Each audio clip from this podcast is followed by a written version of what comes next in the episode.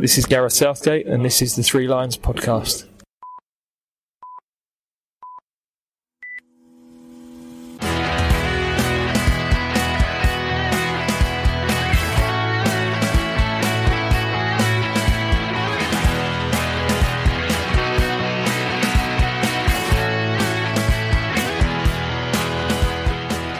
And welcome to the Three Lions podcast. My name is Russell Osborne and this is an independent England football supporters podcast. One where we try to look at all things England. And this episode, it's the turn of the Lionesses.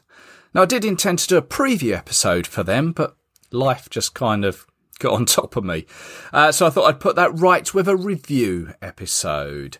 Uh, they've just had their first couple of 2023 World Cup qualifiers. They were against North Macedonia, which was played down at St Mary's in Southampton, and they also played away to Luxembourg. At the 2023 World Cup, well, that's going to be played in Australia and New Zealand. Now, the Phil Neville era is now a distant memory. The interim period of Hege Riise has gone, and the start of hopefully something special has begun with Sarina Wiegman now fully in charge. We'll speak with Rich Laverty very soon all about it. We'll also pay tribute to the passing of the great Jimmy Greaves, who sadly passed away recently. And the latest FIFA rankings came out on the 16th of September, and the senior England men have moved up to third place behind Belgium and Brazil, who are first and second. Frankly, I never really understand these rankings or how they go about putting them together, uh, especially when you consider that Italy won the Euros and Argentina the Copa America, and they are in fifth and sixth place respectively. I know, strange. Uh, I know you claim that you don't care, but secretly I think you do want to know. Wales, well, they're 19th. Scotland are 45th. Northern Ireland 47th. And the Republic of Ireland are in a right pickle sitting in 50th place. As I say, I don't really understand it or read too much into it, but apparently third place equals the highest position we've ever been placed. So Gareth, despite all his knockers, is clearly doing something right. And just for equal measure, the Lionesses are in eighth place in the FIFA women's rankings. Which links us nicely along with a catch up with Rich Laverty.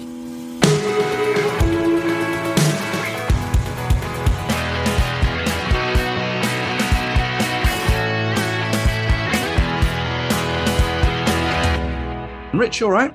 Yeah, I'm good, thanks, mate. You? Yeah, all good. Thank you very much. Um, so, well, Sarina Wiegman era has begun with an 8 0 victory and a 10 0 victory, North Macedonia and Luxembourg. I know it's the uh, sort of the cliche, isn't it? You can only beat or play who you, who's put in front of you, but were were they really ideal opponents for a first set of games? Um, no, probably not. But I mean, Sarina may view it differently. It was obviously an opportunity to get two pretty easy wins under a belt early on, which England have not had a lot of in the last 18 months. Mm. Um, it's a difficult one because we're still kind of recovering from the schedule that has been brought on by COVID and all the postponements and delays. And obviously, as you know, from whether it's the men's or the women's, when you're preparing for a tournament, you usually have two years to play your qualifiers with no tournament in the middle. Whereas obviously now they're they're going through that two year phase now of playing their World Cup qualifiers, but there is a tournament in the middle because of the Euros being postponed a year. So it's not ideal preparation in terms of a major tournament coming around the corner, especially with a new manager, um, to play teams that are pretty non competitive. Um, I mean, they will have one or two slightly more competitive games when they play someone like Austria, for example, but it's the same for everyone. I mean, you know, Netherlands, France, you know, Spain, Germany, Norway, they're all, you know, preparing for the Euros next year and they're going through this same process at the minute. I think Spain wants 10 0 and 7 0. Yeah, it's not ideal for anybody. It's just the way the schedule has been brought about. So they're going to have to try and, uh, and mix some slightly more competitive games that'll be a bit more representative of what they'll face at the Euros next summer. But you know, it is what it is. These are the teams they got drawn against. Um, we can have the conversation, and I'm sure we probably will at some point about whether we should have pre-qualifying things like that for these kind of games because you know it's nothing against um, Luxembourg and, and, North Macedonia and, and the other teams that got you know thrashed this week in, in other groups. You know they're doing their best with what they have um, in terms of resource and infrastructure, but I don't really see how it's doing them particularly any good. Um, I don't think it's benefiting, you know, England and, and Spain and France. I'm not sure what Sarina will have learned from the two games um, because, again, it is just not in any way representative of what they'll face next summer. So, but it is what it is. You know, they had to go out there to do the job, and you know, a lot of players got a lot of minutes. Maybe not quite as many as I think I would have probably liked, given you know how comfortable England were. But a lot of players scored goals as well. There was some nice moments in there. You know, Ella Toone, I think, played really well on on Friday. Um, scored the opener. Nice to see Millie Bright. You know, she got her first England goals yesterday. Rachel Daly, obviously, after what she's been through the last week or so. So, you know, some nice moments in there. And, and it's, you know, I'm sure the, the players are happy to get two wins. But yeah, it's it's not ideal preparation for a tournament. Yeah, no, there's there's a couple of things there that you've that you've mentioned, uh, and you said about these sort of lesser nations in capability, and I'm wondering whether perhaps the women's game needs a I don't even know how you'd sort of shoehorn it in either, but like a Nations League type tournament. I mean, yeah, just just looking at some of the results, Cyprus. I mean, all, generally all these teams have played two. Cyprus conceded twelve, Faroes conceded 17, Latvia 12, Luxembourg.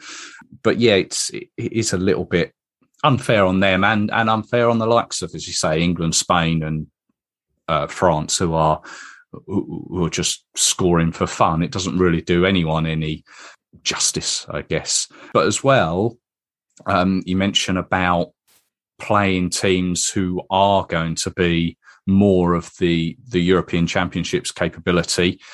Um, there's talk of a, a new four-team tournament for for February of next year being held in England, um, which we already know is going to feature Germany and Spain, um, and I think it's still a another to be determined, um, and that would give more opportunity for for Sarina Wiegman to to see what's on what's what's on her plate and what she can sort of deal with. Would it would it not?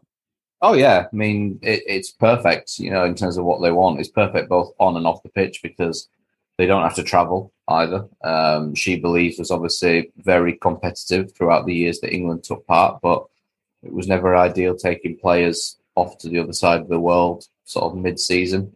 So you know they can obviously stay at home, base themselves at St George's Park or wherever, and, and it's not too far obviously for Spain and and for Germany and it's it's exactly what they need because you know that is going to be representative of what they're going to face if they want to win the Euros. I mean, Germany probably in a little bit of a transition still at the minute um, with some young players coming through, but you know, Spain I think are one of the favourites now for the Euros. I mean, they've got so many of the Barcelona team that won the treble last year. So yeah, I mean that's exactly what you want. You know, you want to play those teams, minimise sort of the, the travel and effect on your players as well touching on that, what you said at the start as well about the Nations League thing, I think, yeah, I think you'd struggle to maybe shoehorn it in at the minute until the schedule settles down again with the first team. But they are actually now, as of, I think it started this week actually with the under 19s. I think the 17 starts next month and the 19s started this month. Um, they both have their Euros next or sometime next year.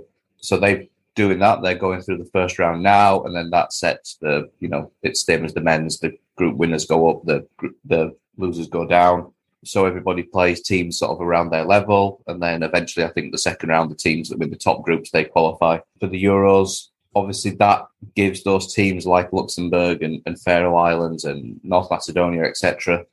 It doesn't give them obviously the first team, but the next generation coming through for those countries, they get a bit more experience playing against teams of their own caliber, which you know hopefully will help them when they get to the the first team. So that's probably a step in the right direction that they're doing that at youth team level now. Um, I think that's a good idea across UEFA. So hopefully that helps. Maybe we can do it in the the first teams in the future once the schedule settles down a little bit and use that as qualification for tournaments like the men do now. Um, Yeah. But yeah, I think it's it's a good start to have it at, at youth team level. Yeah, okay.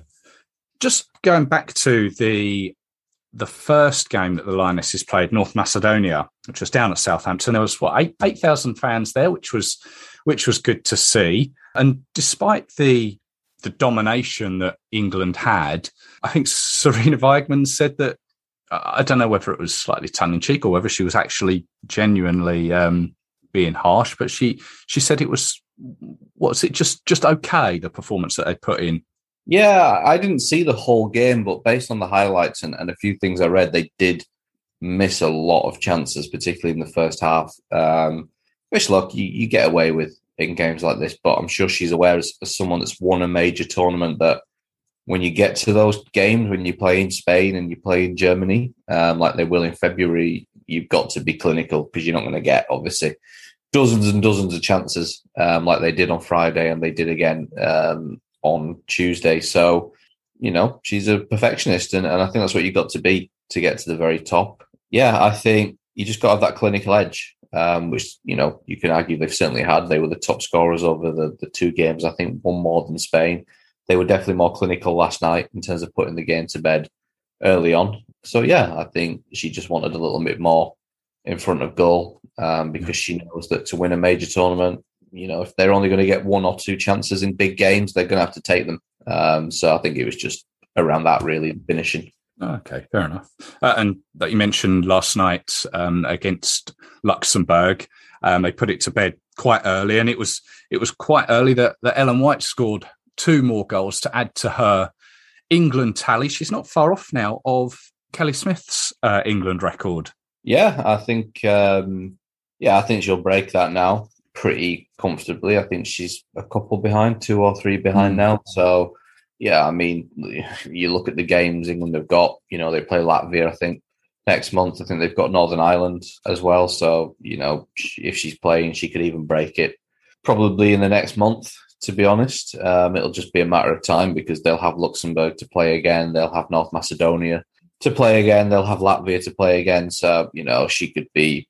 I mean, she could be long gone. You know, by the time we get on to to next summer. Um, And and you know, it, it's it's great for her. You know, and, and the history books will say she's the top scorer. But you know, the level of opposition and obviously the amount of games now, I think as well they play um, is a lot more than back sort of 10, 15 years ago. So you know, but you can't knock it. You know, she's been there a long time now, Ellen White, and kind of fought her way back a bit because probably four or five years ago she was kind of you know playing in the mid table with Notts County and she'd had some injuries and, and she wasn't really kind of first first striker on the, the team sheet in terms of who was going to play and and it was kind of under Mark Sampson. Obviously he played a very sort of direct style you know very hard fought and I think someone like Ellen White really sort of suited that in terms of someone that could hold the ball up someone that could press someone that would fight for every ball and and she obviously you know she did so well in the major tournament she was the golden boot winner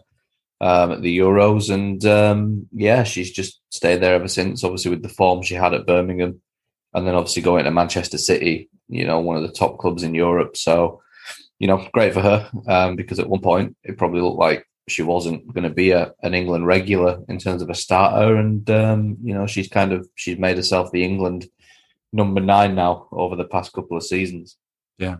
And with the the first squad that um, Sarina has picked, um, unfortunately, she she had a few injuries that that came along her way. And uh, was Ellie Roebuck um, and Keira Walsh, and then Steph Houghton pulled out sort of on the on the eve of the first game against North Macedonia, and and she opted to put Leah Williamson as as captain, um, which which seems to have gone down quite well.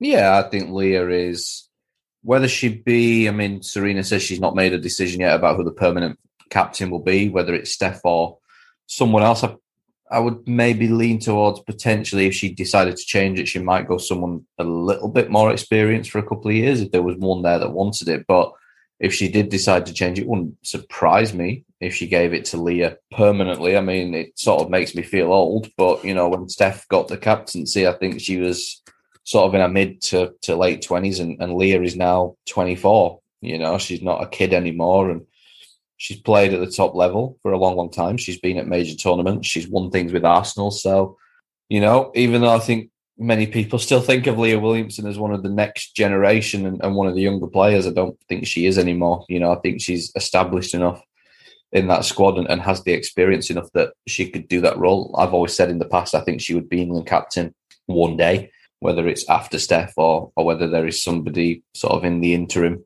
But you know, if there isn't someone within that more experienced pool that wants to be the captain or is suited to be the captain, then you know, I, I don't think there'd be any issue. I personally think it should probably stick with Steph just maybe for this next cycle of tournaments, um, and then maybe look after 2023 at maybe somebody else and, and probably Leah at that point. You know, I think Leah is a natural leader, so it was a, a good choice, and um, I think that is just a taste of what we'll probably see more regularly um, in the future. Speaking of the future, um, England play again next month, and there is the the game at home to in fact, I think that both games are at home next month, are they? Um, is it Northern Ireland and Latvia, or is that? Yeah, yeah. So uh, Northern Ireland, obviously at Wembley, yeah, uh, which got announced. I don't think they've announced a venue for the Latvia game yet. Uh, okay. Um, but yeah, the Northern Ireland one should be a, a, good occasion. Yeah, they're back at Wembley again. The last time that the that the Lionesses were at Wembley, I think was for the Germany game in 2019. Just I think it was probably just before this all this whole rotten cycle started. Mm-hmm. Um, but uh, it, it's another chance for her to to pick a, another squad. And I mean, there was a few players in this most recent squad that maybe didn't get the opportunities maybe they deserved with with the results sort of or the the dominance that the team had on the pitch. Uh, yeah, I mean, you know, it's it's one of those. I think if you're not if you're not playing, you know, to your potential um, in any part of the team, um, it can happen. I think what I'd like to see, I think what I'd like to see going forward now with England is a little bit of a nod. Obviously, you talk about the future, and the one thing I was disappointed with the last couple of games was given the dominance that we just didn't see. You know, some of the younger players that you know could come off the bench, and and it, you know, again, you could argue you're not going to learn too much about them in games like this, but uh, then you have got like Jill Scott coming on in the 88th minute last night, and you think, well, you know, throw Katie Zelem on, you know, and get her debut. I mean, Ebony Salmon, you know, they brought her halfway across the world from America to be in the squad, and you know, she didn't even get on um, in the two games, and you know, I think she's meriting that selection now with the form she's having in, you know, one of the toughest leagues in the world, the NWSL. So, I think it's it's interesting because I think they just need to sort of they need to break away now from what has gone before, not even just on the pitch, but off it. You know, it was a tough 18 months where they played a lot of games where they just didn't hit their potential for whatever reason. You know, there was talk of a hangover from the World Cup and some players were below par and and then obviously there was the situation with with Neville, you know, suddenly leaving. And it's a new era now. You know, Sarina's come in and she's a proven winner at international level and, you know, they they've hit their potential the last two games. You know, even if it doesn't necessarily prove anything, you know, they did the job and they did it convincingly, which is all they could do. And um, you know, to go now and play Northern Ireland, who it's a tough one. You know, they they they've improved a lot over the last couple of years. It'll be a good occasion. Obviously, two of the UK teams playing at Wembley, and you know, Latvia probably another sort of walkover, and, and Northern Ireland potentially will be in the end. I think it'd be a little bit tougher than the last two, but you know, it's we just got to move forward now. You know, we've got some very good young players coming through the system, and and even more, you know, that aren't involved in the squad yet. Obviously, players like Lauren James. So it's exciting. You know, I think we can look back and and we analysed a lot, but you know what went wrong. But that era is done now, and I think everyone's excited because you know we have got a manager that has won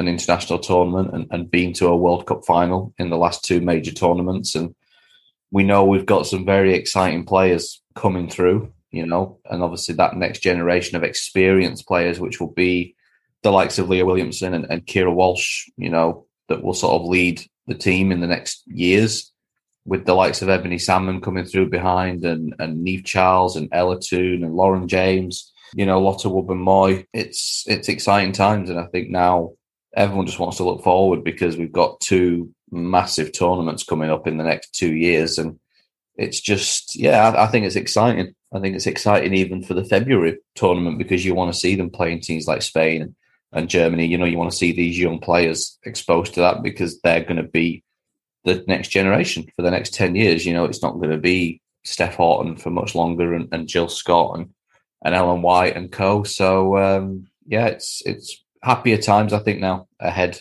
um, for the Lionesses, hopefully. And um, yeah, I think everyone's just excited for it. Oh yeah, positive vibes, like it. Well, um, yeah, as you say, Northern Ireland and Latvia next month. Perhaps we can uh, catch up then and and hopefully uh, and what this new era brings in perhaps a couple of, or um, I say the Northern Ireland game a, a little bit more of a, a, harder task than the last two. I don't think you're going to massively learn a huge amount from any of these qualification games. To be honest, I think Austria are obviously the toughest um, on paper. I think they scored 14 goals and conceded one over their two games. They've got six points. Northern Ireland have got six points, to be fair, and, and didn't concede. I think you will see a big split in the group, and there's already a split there now. I think the top three are on six points, and everyone else is on zero points, and there's already a massive difference in the goal difference. So you would expect England to win the group.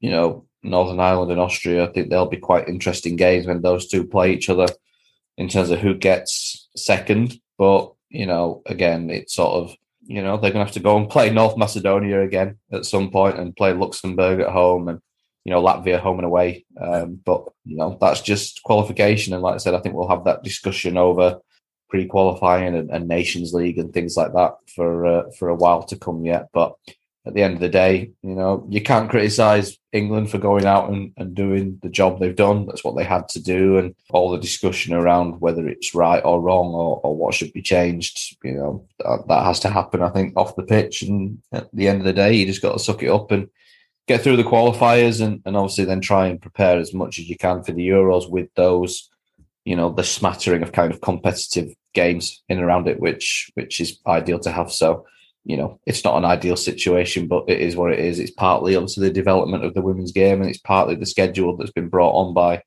the pandemic um, and all the delays. So, but yeah, it's um, I think Northern Ireland will be a little bit more competitive, but yeah, it, it is what it is, isn't it? And it's the same for everyone. You know, all the top nations are going through that at the minute. So, yeah, cool. All right, I'm Rich. Well, thank you very much for your time. Um, as always, we can find you on Twitter. Was it Rich J Laverty? Yep. And is there anything else you're working on at the moment?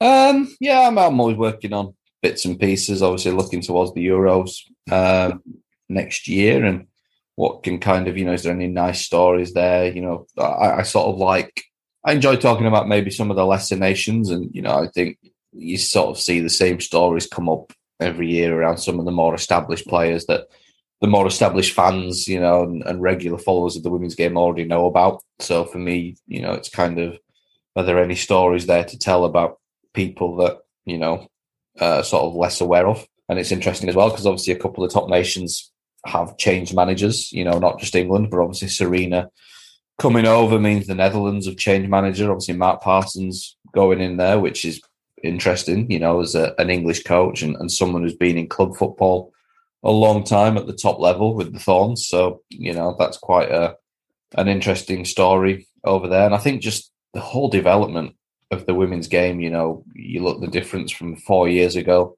where Spain are now. You know, like I said, I think they're one of the favourites, and, and look at how Sweden did at, at the Olympics, and you know Norway are getting better and better. So it's, um, but it's then great, obviously, to have your Northern Islands there as well, and, and Finland and, and, Austria and you know Russia. So you know, I think it'll be a, a great tournament. So you're kind of always doing stuff now, but I think there's always sort of one eye on the the longer term, and especially when it's it's a tournament that's in our own country. I think the draw's next month as well, so that'll come around quick, and, and obviously we'll all be looking at that and, and covering that, and then you have a little bit of a better idea where the stories are once once the groups are uh, have, have been drawn next month. I think it's the end of October, so yeah, that'll be good as well. Nice one. Look forward to uh, to catching up and talking about those then near the time. Yeah, looking forward to it.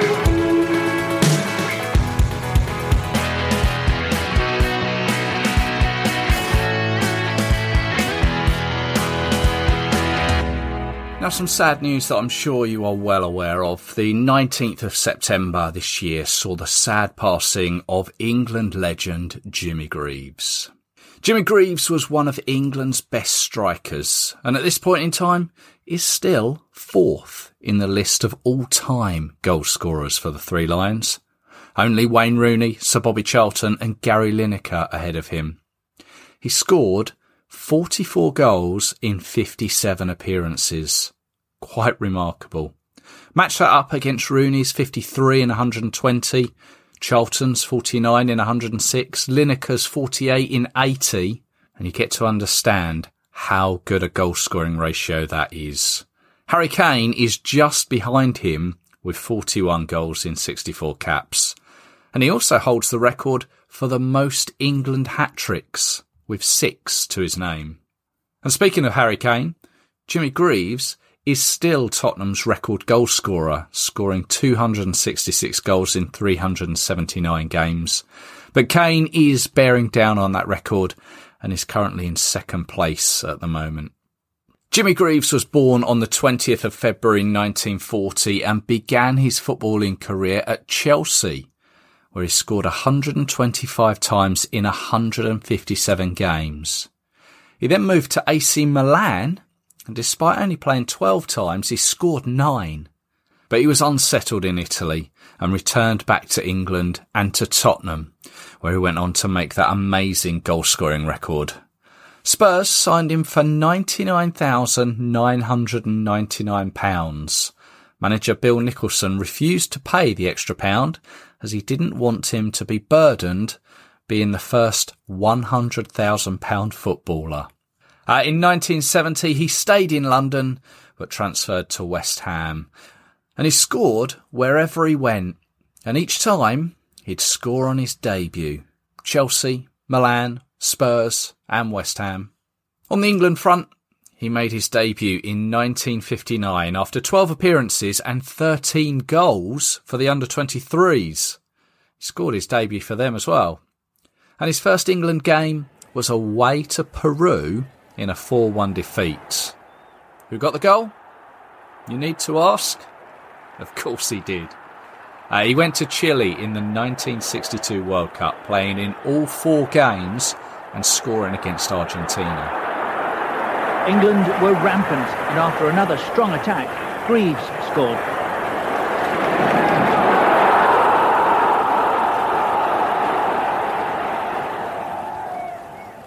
Now, the year 1966 is, of course, cemented into every England fan's consciousness. The year the World Cup was won.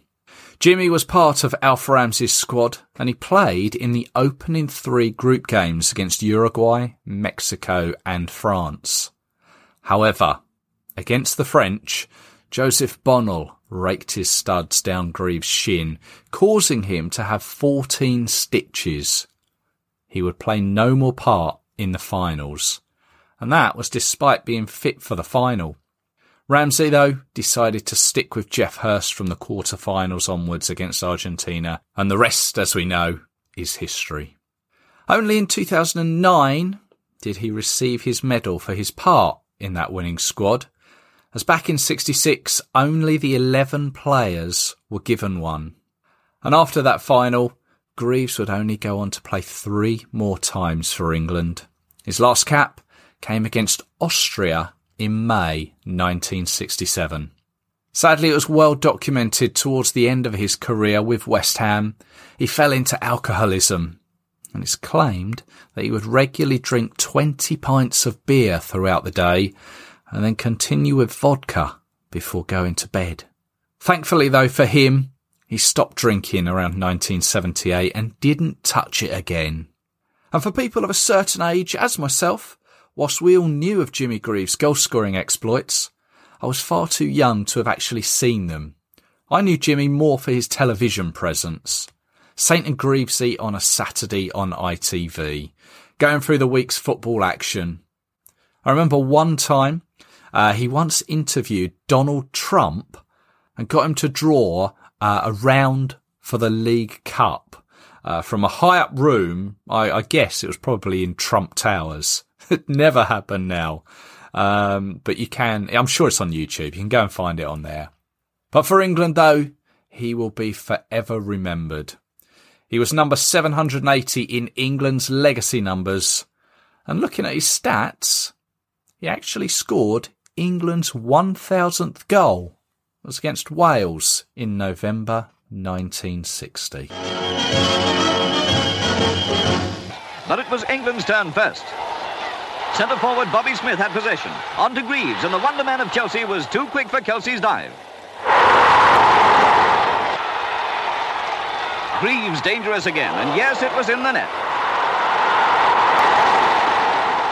That was Jimmy Greaves, who died at the age of 81. And we pass on our condolences to both his family and his friends.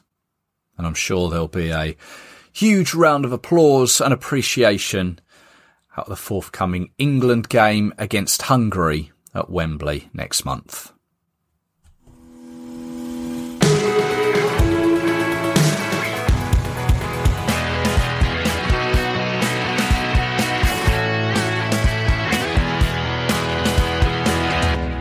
Now, before we call it a day for this episode, I just wanted to bring to your attention FIFA's latest punishment.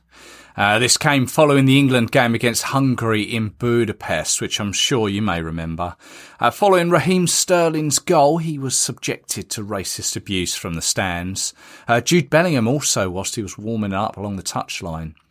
FIFA have looked at it, they've gone through it with a fine tooth comb, and they've punished Hungary and the Hungarian FA with a two match behind closed door punishment, although the second game uh, is suspended for a probationary period of two years. They have also been fined 200,000 Swiss francs, which equates to 158,416 pounds. This also takes into account racist words and actions, throwing of objects, lighting of fireworks, and blocked stairwells. £158,416. Bearing in mind, UEFA have already imposed a three match European ban on Hungarian supporters for home matches, uh, with one of those suspended for two years. This for a uh, is a homophobic banner shown during Euro 2020. They're not going to learn from that. 200,000 Swiss francs is nothing to an organisation such as the Hungarian FA. Time and time again, the football authorities, be it UEFA or FIFA, dish out these fines, yet the problem still persists. It's not going away. And I know Gareth Southgate has said that we need to have our own house in order before commenting on others, and there is, of course, the uh, the possibility of punishment coming our way. It was the the well documented incidents that took place during the summer's final. But a punishment needs to be a deterrent, something that will make others sit up and take note. I almost want to say this is laughable, but it's not. That, that time's gone. Laughable has gone. It's gone too far now. This isn't going to go away until a punishment involves a nation being excluded from a major finals, be it a World Cup or a Euros. Then if that doesn't work, then club teams need to be removed from European competition. And if that doesn't work, I, I really don't know. We may as well all give up, turn the lights off and go home. Anyway, it's my rant over with. Thank you for listening. I hope you've enjoyed it. Thanks to Rich Laverty for keeping us in the loop with the Lionesses. You can find him on Twitter at Rich J Laverty. I'll be back very soon, probably, uh, yeah, with the next preview episode. England face Andorra and Hungary uh, in October. Next round, what is that? Match day six, I believe. Uh, although I'm well aware that I also have the second part of that Brian Wright interview to give to you. Don't worry, it is all ready to go. It will be with you soon. In the meantime, don't forget you can follow the show on social media on the likes of Twitter, Facebook, and Instagram. Just search Three Lions Podcast, or you can always drop me a note, or you can email three lions podcast at gmail.com. Perhaps you've got an idea for a feature. I'm all ears. So until the next time, cheers.